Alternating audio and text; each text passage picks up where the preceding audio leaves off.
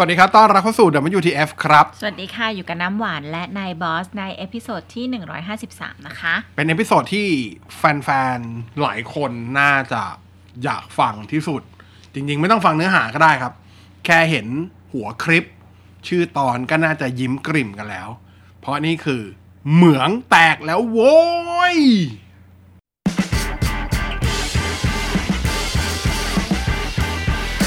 What the fact สนับสนุนโดย เลือก Acer Swift 5 Premium Notebook เป็นหนึ่งในความเบาของชีวิตคุณ โอเคฮะ อันนี้คุยกันได้อย่างเป็นทางการนะ ก็ใครที่ตามไม่ว่าไม่ว่าคุณจะเล่นหรือไม่เล่น แต่ถ้าเกิดติดตามวงการคริปโตเคอเรนซีนะครับ ก็จะรู้จริง ๆ ต้องใช้คำว่าเศรษฐกิจโลกเลยก็ได้มั้งอืมใช่ไม่ว่าจะเป็นเงินนู่นนี่สกุลเงินนู่นนั่นทองน้ำมันอะไรอย่างเงี้ยหุ้มันนมันไปหมดนะครับ ที่เป็นเก่งเก่งกำไร ซึ่งแน่นอน ในส่วนของตัวที่เป็นสกุลเงินเหรียญคริปโตเคอเรนซีก็ไม่รอดด้วยนะครับ ก็ได้รับผลกระทบจากเรื่องของสภาวะเศรษฐกิจด้วยนะ พอคือมันมีมันมีบทวิเคราะห์อันหนึงน่าสนใจก็คือ เมื่อก่อนเนี่ยเวลาธนาคารธนาคารกลางสหรัฐ หรือว่าเกิดสภาวะเศรษฐกิจ ซบเซาใดๆก็ตามที่เป็นสภาวะเศรษฐกิจโลกอะไรเงี้ยสกุลเงินคริปโตมันจะไม่ค่อยได้รับผลกระทบเท่าไหร่นะครับ เหตุผลเพราะว่าเมื่อก่อนเนี่ย การลงทุนในคริปโตเนี่ยมันจะเป็นมันมันมันไม่ใช่ภาคถ้าธุรกิจมาลงทุนอะมันจะเป็นภาคส่วนบุคคลเอาเงินที่เป็นแบบ personal asset มาลงใช่ปะแต่ว่าถ้าเกิดใครตามคริปโตก็จะรู้ว่าในในช่วงระยะเวลา 2 ปีตั้งแต่ตั้งแต่เกิดอ่า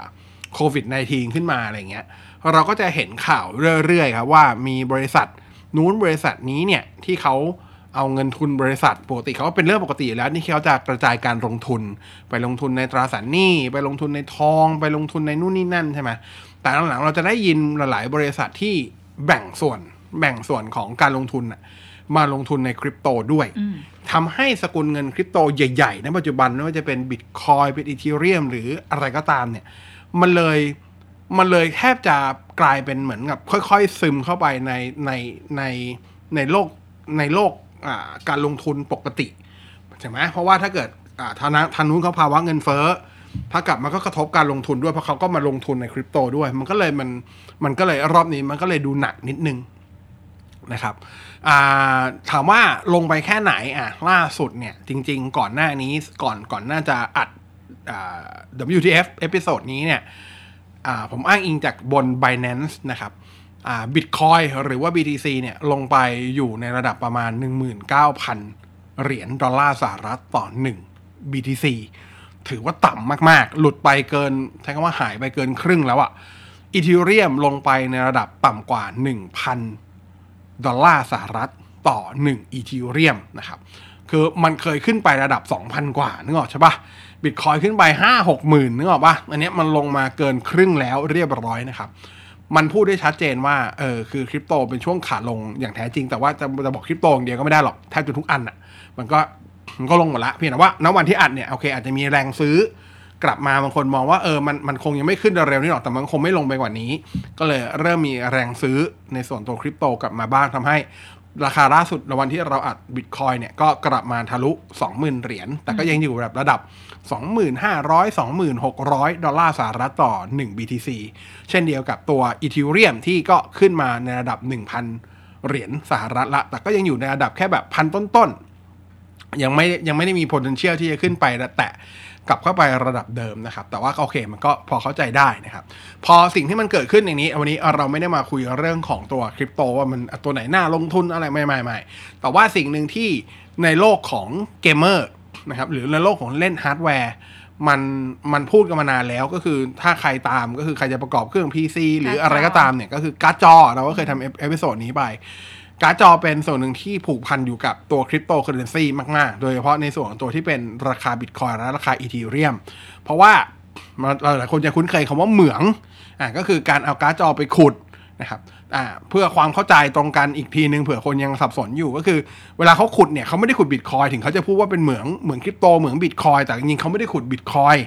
สกุลเงินที่เขานิยมขุดกันจะเป็นพวก Ripper หรือว่า Ethereum ถ้าเป็นใหญ่ๆหน่อยแล้วก็ค่อยเอาเหรียญ Ethereum Ripper อะไรเงี้ยที่ขุดได้ ไปแรกไปไปเทรดไปเทรดกลับไปไปในในในในเป็น BTC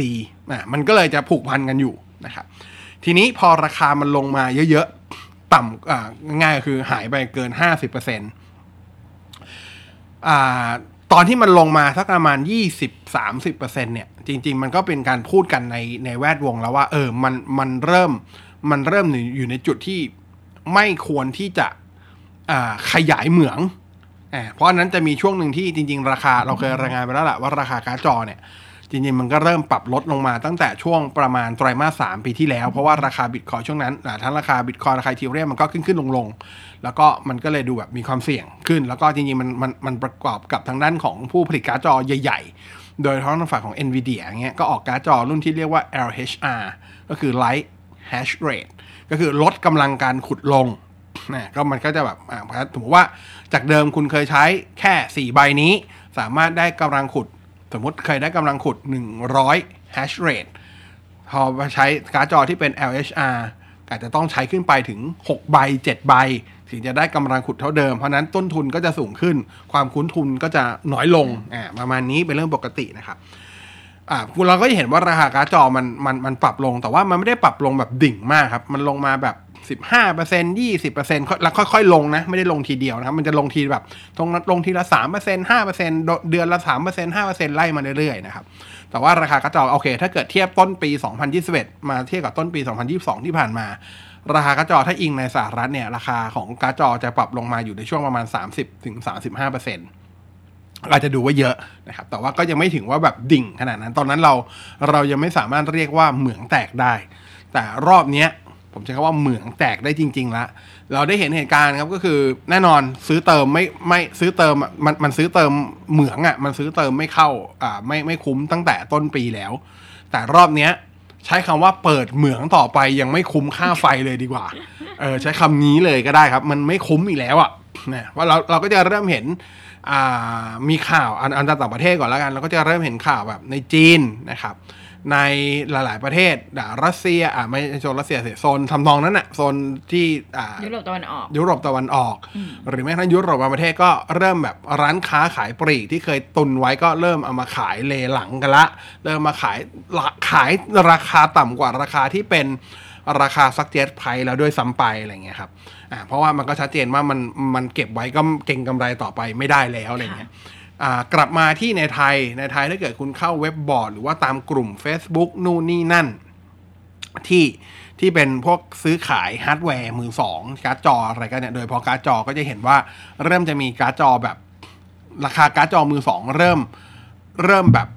ถูกมาก ๆคำว่าถูกมากๆก็คือก่อนหน้าเนี้ยอ่าผลการ์ดจอเป็นฝั่งของ NVIDIA ก็ได้ อ่าเป็น RTX 30 Series จะเป็น RTX 3060 3070 3080 เนี่ย ราคามือสองมันมักจะต่ำกว่าราคามือหนึ่งที่ขายอยู่ปัจจุบันเนี่ย แค่แบบสิบเปอร์เซ็นอืมไม่ถึงยี่สิบเปอร์เซ็น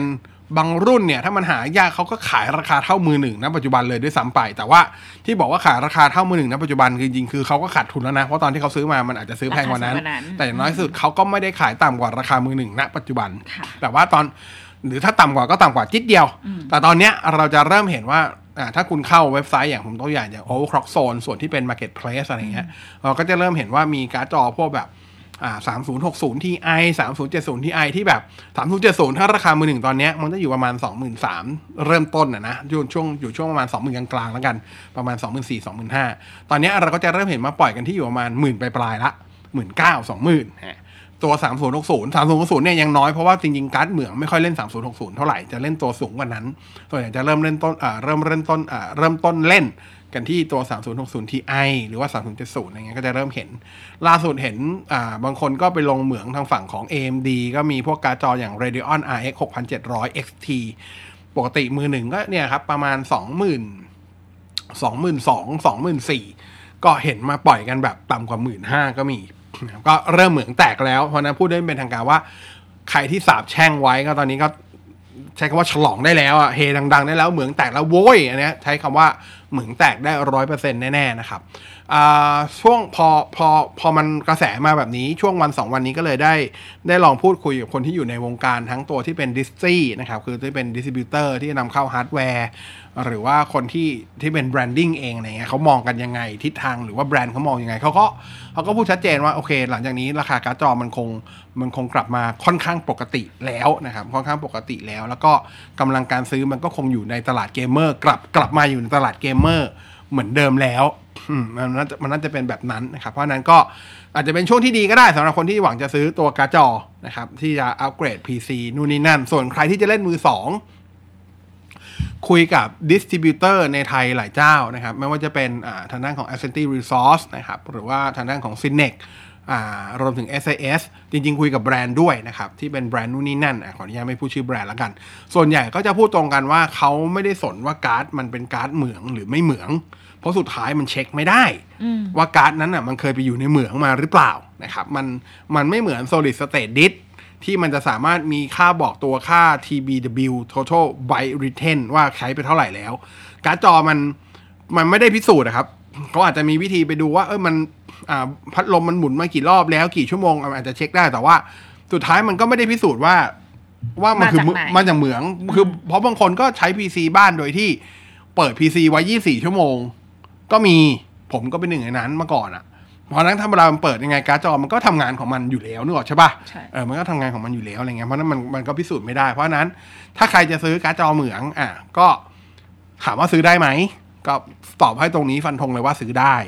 แต่ว่าก็เหมือนเดิม คือไม่ต้องไม่ไม่ต้องไม่ไม่ต้องไม่ต้องไปเซาซีกับคนขายด้วยซ้ำว่าว่าเหมือนหรือไม่เหมือนอ่าว่าเหมืองหรือไม่เหมืองนี่การ์ดจอนี่ขุดมาไหมครับ คือมันไม่มีใครมาบอกแล้วครับอ๋อขุดมันไม่มีอยู่แล้วอะครับ มันมันโหจะหาคนซื้อสัตว์ระดับนั้นน่าจะยากทีเดียวนะฮะ เพราะถ้าเกิดเขาบอกอย่างนั้นคุณคงกดราคาเขายับอยู่เหมือนกันโดยโดยปกติแล้วราคาของการ์ดจอมือสองอะราคามันจะลงมาจากมือหนึ่งขึ้นอยู่กับปความระณเท่ไหร่นิยมของรุ่นอ๋ออ่าแต่ว่าโดยส่วนใหญ่มันก็จะมีดริฟกันอยู่แบบขึ้นอยู่กับระยะเวลาประกันที่เหลือนะ แต่ส่วนใหญ่ก็จะห่างกันอยู่ประมาณ 20% 25%อ่าประมาณนี้ก็ไม่ได้เยอะมาก ก็ไม่ได้เยอะมากครับ ไม่ได้เยอะมาก แต่ว่าอย่างที่บอกคือปัจจุบันน่ะไอ้การ์ดที่มันขายกันส่วนใหญ่ถ้าก่อนหน้านี้ก่อนที่เหมืองที่ใช้คำว่าเหมืองแตกได้แล้วเนี่ย ส่วนใหญ่คือราคามันจะขายเท่าราคามือหนึ่งณปัจจุบันเข้าใจป่ะคือต้องแยกกันนะไอ้ราคาที่เขาซื้อมาเท่าไหร่ไม่รู้ แต่เขามองว่าราคามือหนึ่งปัจจุบันเท่าไหร่เขาขายเท่านั้นเลยอืมอะเขาขายเท่านั้นเลยนึกออกใช่ป่ะแต่ว่าตอนนี้มันจะถูกกว่านั้นละนะครับ แล้วก็ไม่ต้องไม่ต้องไม่ต้องไปสนใจว่าถ้าเกิดใครจะซื้ออะนะก็ไม่ต้องไปสนใจว่าไอ้การ์ดนี้เหมืองไม่เหมืองเพราะสุดท้ายถ้าตราบใดที่ยังมีประกันเหลือเวลาคุณซื้อก็แนะนำว่าซื้อให้มีประกันอย่างน้อยเกิน 1 ปีขึ้นไปนะครับเพราะว่าถ้ามันจะพังมันก็จะน่าจะพังภายใน 6 เดือน 9 เดือน ก็ให้มั่นใจว่า มันเอาไปเคลมได้ เขาไม่ได้สนใจอยู่แล้วนึกออกปะตัวตัวที่เป็นอ่าตัวแทนจำหน่ายดิสทรีจะเป็นอะไรอะแบรนด์เขาไม่ได้สนอยู่แล้ว เขาก็พร้อมที่จะ support ตามตามลายสินค้าปกติอ่าเพราะนั้นก็ตามนี้เลยนะครับ เพราะฉะนั้นก็ชัดเจนว่าเหมืองแตกแล้วนะครับอ่าทีนี้มันก็มีกระแสหนึ่งก็คือในเรื่องของตัวเครื่องคอนโซลด้วย มันจะลามมาเครื่องคอนโซลด้วยนะครับ เพราะว่าก่อนหน้านี้เนี่ยอ่ากำลังการผลิตชิปของ AMD คือ อ่าพอการ์ดจออะจออย่างนี้ พอคำว่าเหมืองแตกแล้ว แล้วก็มาเรื่องการ์ดจอการ์ดจอจะกลับมาเต็มตลาดในราคาปกติ หลายคนก็อะแล้วเครื่องคอนโซลล่ะจะเป็นยังไง เครื่องคอนโซลจะมีอ่าในกรณีเราพูดถึงคอนโซลก็หมายถึงตัว PlayStation 5 กับตัว Xbox นะครับ แต่ว่าโอเคอาจจะโฟกัสที่ PS5 ก็ได้ เพราะ PS5 เป็นประเด็นอยู่ในบ้านเราอยู่แล้วนะครับ PlayStation 5 มันมันมันแทบไม่สามันไม่ใช่ต้องแทบอะมัน walk in ไปซื้อกันไม่ได้อยู่แล้วนะครับ มันก็เปิด pre order กันอ่าเดือนละหน ใช่ไหมแล้วก็จำนวนน้อยมากหลักสิบเครื่องต่อล้านอะไรเงี้ยมันก็ดูแบบมันซื้อยากซื้อเย็นเหลือเกินนะครับต้องใช้อย่างนี้ว่าสถานการณ์ของตัวเครื่องคอนโซลจะมีความซับซ้อนกว่าตัวตลาดการ์ดจอ คือการ์ดจอมันตรงๆอะว่ามันขึ้นมันสัมพันธ์อยู่กับเหมือง เพราะการ์ดจอมันคือ มันก็คือออกผู้ผลิตผลิตออกมาแทนที่มันจะมาสู่ end user มันไปที่เหมือง อันนี้มันชัดเจน แต่ในส่วนของตัวที่เป็นเครื่องคอนโซล ตัวชิปที่เขาใช้มันยังอยู่ในรายการผลิต อันเนี้ยมันจะไปผูกพันกับในส่วนของตัวอ่าตลาดที่เป็นเซมิคอนดักเตอร์อ่าซึ่งก็ต้องยอมรับว่ายัง shortage อยู่ ใช่ ก็ยัง shortage อยู่ ก็ยังยังขาดอยู่ เพราะฉะนั้นอ่าในส่วนของตัวเครื่องคอนโซลอะผมเชื่อว่ามันคงดีขึ้นบ้างแหละอ่ามันคงดีขึ้นบ้างแหละ แต่ว่ามันก็คงจะไม่ไม่กลับมาง่ายขนาดนั้นคือ เออ ที่บอกว่ามันคงดีขึ้นบ้างเพราะว่าก่อนหน้านี้อย่างไม่ว่าจะเป็น AMD หรือ NVIDIA โดยเฉพาะ AMD แล้วกันเพราะว่าการ์ดตัวชิปที่ใช้ในเครื่องคอนโซลเนี่ยส่วนใหญ่มันเป็น AMD อยู่แล้วนะครับก่อนหน้านี้ AMD ก็ผลิต 100%แหละ แต่ว่าพอ 100%ปุ๊บเขาก็ต้องเทไปทางด้านการ์ดจอ เพราะการ์ดจอมันขายได้ดีกว่า แต่ตอนเนี้ยความต้องการการ์ดจอมันจะไม่เยอะเท่าเดิม เพราะความต้องการทางเหมืองไม่มี มันจะเหลือแต่เกมเมอร์นะครับ เพราะนั้นมันก็น่าจะสามารถแบ่ง กำลังการผลิตออกไปแบ่งได้สัดส่วนใช่มาสู่ในเรื่องคอนโซลได้มากขึ้น แต่ว่ามันก็คงช่วยได้แค่ประมาณหนึ่งอย่าเพิ่งคาดหวังว่าแบบอ่า PlayStation 5 จะสามารถ walk in ไปซื้อได้เร็วๆนี้ ผมว่าน่าจะยังอะแต่ว่าน่าจะมีปริมาณที่แต่ละล็อตที่เข้ามาน่าน่าน่าจะมีโอกาสที่ได้จำนวนมากขึ้นในอนาคตอันไกลประมาณนี้นะครับ เพราะฉะนั้นก็น่าจะเป็นข่าวดีสำหรับคนที่ไม่ได้สนใจเรื่องคริปโต แต่ว่าต้องไม่ได้รับผลกระทบจากจากคริปโตอืมนะครับอ่าก็ชัดเจนส่วนใครที่ ลงทุนในคริปโต ผมก็ใช้คำว่าก็ต้องรู้จักคำว่า cut loss ชีวิตยังมีพรุ่งนี้เสมอไป อ่า ก็ประมาณนั้นคือเราเราก็พูดกันเสมอ ผมว่าหลายคนก็พูดแหละว่า ถ้าอยากจะเล่นคริปโตโดยเฉพาะเหรียญใหญ่ๆอย่างพวกบิตคอยอีเทเรียมส่วนใหญ่ก็ต้องแนะนำว่าใช้เงินเย็นกันจริง ๆ แต่ถ้าเกิดใครใช้เงินร้อนมาอันนั้นก็ถือว่าคุณคุณคุณเลือกที่จะรับเผือกร้อนแต่แรกก็ต้องนั่นไป สัมผัสความเบาที่แท้จริง New Acer Swift 5 น้ำหนักไม่ถึง 1 กิโลกรัม ดีไซน์หรูทันสมัย คล่องตัวทุกการใช้งาน หน้าจอทัชสกรีน IPS FHD 14 สนุกเพลิดเพลินได้ไม่มีสะดุดด้วยระบบประมวลผล Intel Core i7 Processor มาพร้อม Windows 10 และ Microsoft Office ทำงานได้เต็มประสิทธิภาพ ตอบโจทย์ชีวิตที่ไม่หยุดนิ่งด้วย New Acer Swift 5 ได้แล้ววันนี้ที่ตัวแทน Acer ทั่วประเทศ Acer. นะจะพูดอะไรปะ เห็นทำท่าเปล่าเหมือนจะพูด ไม่ก็บอกว่าต้องประเมินความเสี่ยงการเอ่อการยอมรับความเสี่ยงของตัวเองด้วย เออ ประมาณนี้เออแต่พูดตอนนี้มันก็คงสายไปแล้วอ่าแต่ว่าโอเคคลิปอย่างเราเราพูดมาตลอดว่าเราเราไม่ชี้นำอะไรเกี่ยวกับเรื่องคริปโตทั้งนั้นเป็นเรื่องเป็นเรื่องความเชื่อเป็นเรื่องความชอบค่ะส่วนบุคคลแต่ว่าที่มาเล่าให้ฟังเพราะว่าน่าจะเป็นเพราะว่าเร็วๆนี้เดี๋ยว อ่าคลิปนี้ออนออกไปก็อีกประมาณแค่2สัปดาห์อืมนิดๆสองสัปดาห์พอดีไม่ถึง2สัปดาห์เต็มด้วยที่ ที่อ่างาน Commart จะเกิดขึ้นอีกรอบนะครับ งาน Commart ครั้งต่อไปก็คือ 7 8 9 และ 10 กรกฎาคม ก็อีกแค่ 2 อาทิตย์ จัดที่ไหนล่ะที่เดิมไบเทคไบเทคอย่างปีนี้ยังไบเทคอยู่อะผมผม confirm ให้สำหรับคนที่ถามอ่างาน Commart ปีนี้ยังจัดไบเทคครบทุกครั้ง ปีหน้าถึงค่อยว่ากันว่าจะย้ายไปไหน แต่ว่าในส่วนของตัวที่เป็นงานเบื้องพวกงาน Thailand Mobile Expo อะครั้งหน้าของงาน Thailand Mobile Expo จะกลับไปจัดที่ศูนย์ประชุมแห่งชาติสิริกิติ์อืม จะมีแค่ Commart ที่ปีนี้ยังยืนอยู่ที่ที่ไบเทคบางนาอยู่นะครับ แต่ว่าก็อย่าเพิ่งคาดหวังว่าราคาการ์ดจอในงานในงานในงาน Commart จะลงเลยจะแบบจะลงแบบพรวดเดียวมาแบบสามสิบเปอร์เซ็นสี่สิบเปอร์เซ็นเหมือนเมืองนอกคงยังเพราะว่า สต็อกที่เขาที่เขาที่เขาแบกกันอยู่ตอนนี้มันเป็นสต็อกเก่า เพราะนั้นต้นทุนนี้ยังเป็นต้นทุนที่อาจจะเก่าอยู่ยังยังมันต้องใช้เวลาปกติตลาดมันจะไม่レスปอนเร็วขนาดนั้น ตลาดที่รับผลกระทบก่อนจะเป็นตลาดมือสองซึ่งอันนี้มันได้เห็นมันได้เห็นผลกระทบ แล้วชัดเจนถ้าเกิดใครไม่ได้แคร์ว่าต้องซื้อมือหนึ่งอยากได้มือสองก็ไปลองหาดูนะครับตามกลุ่มใน Facebook เยอะแยะมากมาย หรือว่าอย่างพวกเว็บใหญ่ๆ อย่างพวก Overclock Zone ในส่วน Marketplace ผมก็เข้ามาดูมาสามสี่วันละเล็งไว้หลายตัวอยู่เหมือนกัน เดี๋ยวก่อนการดจอมันใช้ทีละตัว ก็เล็งว่าควรจะซื้อตัวไหนไงอ๋อเออก็ตหากใจหมดเล็งไว้หลายตัว หาเอ๊ะตัวที่แบบ best condition อ๋อสำหรับเราอะไรอย่างนี้เออตามนั้นก็อยากอัปเกรดการ์ดจอบ้างแบบ ไม่ได้อัพมานานมากแล้วเพราะว่าราคามันแพงไงอ๋อเออก็นิดนึง แล้วเล็งที่มองไว้นี่คือเท่าไหร่โอ้ยหมื่นนิดนิดหมื่นนิดๆเลยเหรอๆหมื่นนิดนิดๆเองหมื่นนิดนิดๆหมื่นลองเพราะเพราะแบบ ถ้าเปลี่ยนการ์ดจอแล้วมันก็ต้องเปลี่ยนเมนบอร์ดเปลี่ยนอ่านั้นมันอยู่ในแผนอยู่ละ มันอยู่ในแผนอยู่ละก็คืออย่าบอกว่าซื้อแค่การ์ดจอเลย อัปเกรดเออทั้งเครื่องเออเปลี่ยนเครื่องเลยไม่ไม่ก็เหลือเหลือเหลือ power ไว้ เหลือ solid state disk ไว้ เพราะว่าเพิ่งเปลี่ยน ใช่ใช่ใช่ทั้งสองอย่างนั้นน่ะคือเพิ่งเปลี่ยน ใช่ใช่ใช่ใช่ประมาณนี้อะก็ตามนี้ครับ อันนี้คลิปนี้สั้นๆแล้วกัน เพราะว่าเหมือนอยากมาแจ้งข่าวดีอะว่าเฮ้ยเหมืองแตกแล้วนะใค รที่เล็งจะซื้อตัว PC ไว้อะอะไรมันเรียกว่าเป็นข่าวดีเหรอข่าวดีสำหรับเกมเมอร์ไงอ๋อ end user ทั่วไปไง ข่าวดีสำหรับ end end user ที่รอซื้อการ์ดจอเออแต่คืออาจจะเป็นข่าวไม่ดีสำหรับคนที่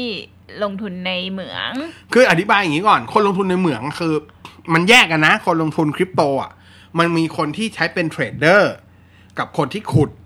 อืม ไอคนไอเทรดเดอร์อันนั้นมันเป็นเรื่องของผันผวนปกติ ใช่ แต่คนที่ขุดอะผมว่าเขาคุ้มทุนมาโคตรนานมากแล้วครับ ก็ยกเว้นใครที่ลงทุนไปนานแล้วก็คุ้มแล้วมันไง มันอย่าไปว่าคุ้มเลยมันกำไรมานานมากแล้วอะตอนนี้เขาก็พร้อมที่จะออกแล้วอะเออแค่นั้นเองเพราะค่าจริงๆคือค่าไฟมันก็ขึ้นด้วยแหละ อืม ส่วนหนึ่งค่าไฟขึ้น ความคุ้มทุนในการขุดไม่คุ้มแล้วเขาก็พร้อมที่จะสละแล้วก็ตอนนี้ก็ขายขายพวกนี้เขาจะใช้คำว่าคืนทุนด้วยเขาไม่ได้ขายคืนทุนเขาขายแบบ กำไรทุกทุกบาททุกสตางค์ที่เขาขายได้คือกำไรเพราะมันกำไรมานานแล้วสำหรับเหมืองจริง ๆอะนะยกเว้นเมาเมาไม่ใช่เหมือง เมาคือคนที่ลงไปเพิ่งลงเพิ่งลงแบบตามกระแสอะไรเงี้ยอันนั้นก็ซวยไปอย่างคำว่าซวยไป อันนี้ก็แต่ไม่รู้จะช่วยยังไงจริงๆเพราะไม่มีใครรู้อนาคตหรอกว่า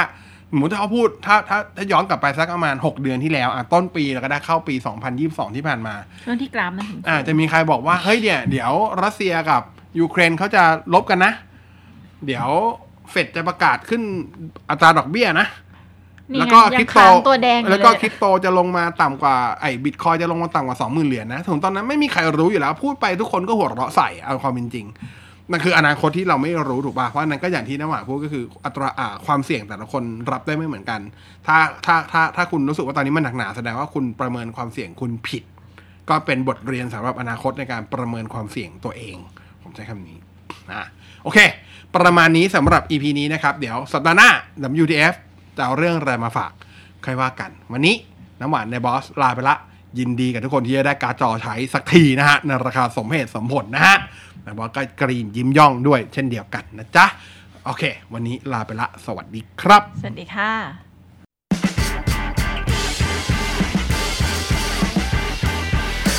What the fact